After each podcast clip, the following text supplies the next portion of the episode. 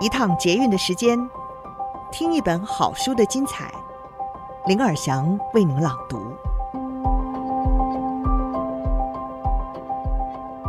大家好，欢迎您再次的收听《天下好读》，我是林尔祥。今天我们一起来读一读临床心理师张佳琪博士所写的新书《失控的爱》，为什么我们越相爱越受伤？一起触摸那些心底被忽略的失控感，走向真正亲密的未来。今天的书斋内容是：为什么他总让我不放心？就由张佳琪心理师陪你找出关系安全感的关键。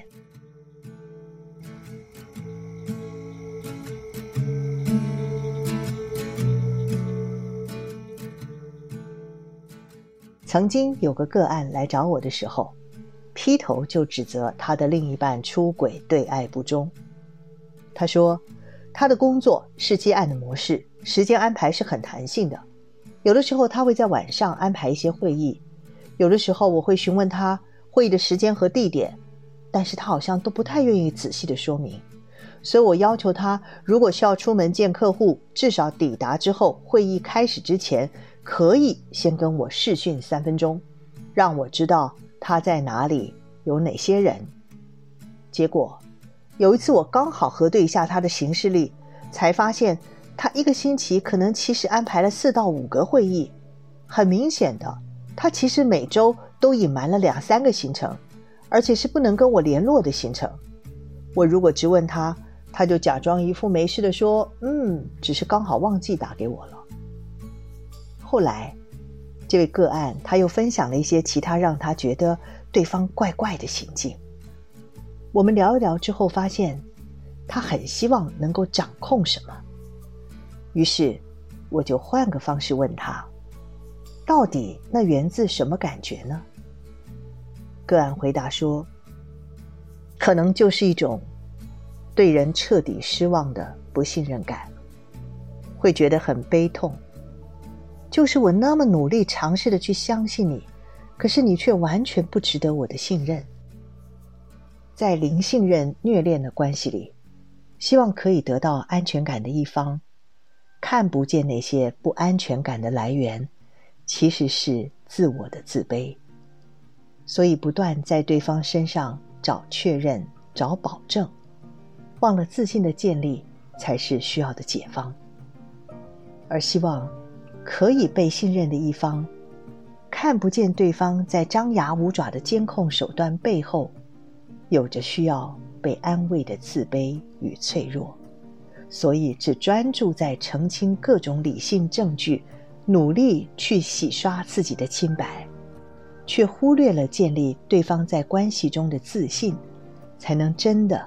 能够让这段关系的信任感产生。在我与这位个案合作了两个月左右，个案告诉我，他那一周对自己非常疑惑，因为莫名其妙的突然完全对于另一半的行踪毫无兴趣，即使不知道对方在和谁互动，也一点都不觉得焦虑，变得很能够专注在自己做的工作上，也已经有一个星期没有和另一半吵架了。于是我就邀请个案。好好的抓紧这个机会，让我陪他好好的探索上个星期到底出现了什么事件，能够让自己的情绪有这样的明显变化。于是我们才发现，似乎和个案前一个周末的工作活动很有关，因为公司举办了重要的论坛，个案需要负责主持的工作，个案花了很多的心思准备。结束后，也获得同事和上司很多的称赞，不仅肯定他用心设计的主持内容，还称赞他当天的外表造型非常好看得体，让个案也难得体验到很满意自己的感觉。虽然这样的事件带来的自信提升，可能只能够维持个三五天，但是却让个案与我都共同的觉察。原来自己是否满意自己的自我状态，能够对于自己在亲密关系中的安全感产生那么明显的影响。我们一起看见失控的爱背后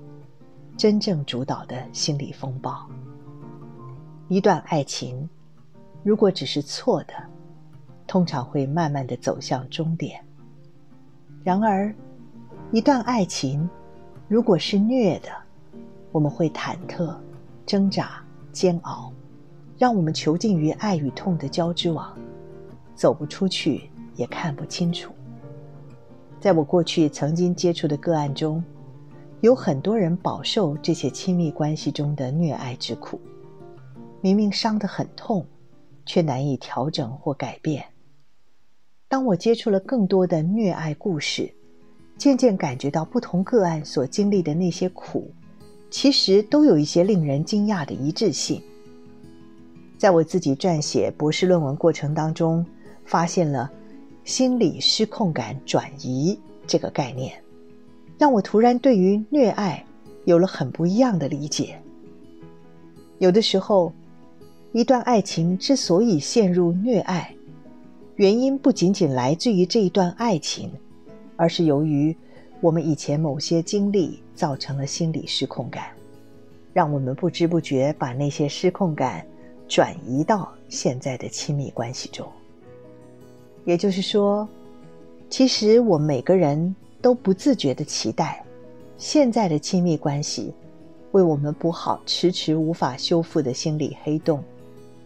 然而，我们越是想填补什么，现在的亲密关系却好像越是失去平衡。于是，现在的亲密关系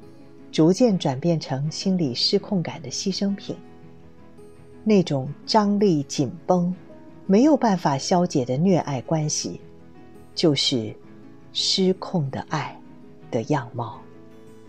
也许我们真正需要的，不是谁来多爱我们一点，或者告诫我们振作一点，而是我们能够告诉自己内在那个受伤的孩子：“亲爱的，你值得美好，值得他人的疼惜，我会陪着你一起。”回顾害怕提起的过去，一起重建内在，与真正渴望的人一起好好相爱，好好相伴。以上书摘摘自《天下》杂志出版，《失控的爱》，为什么我们越相爱越受伤？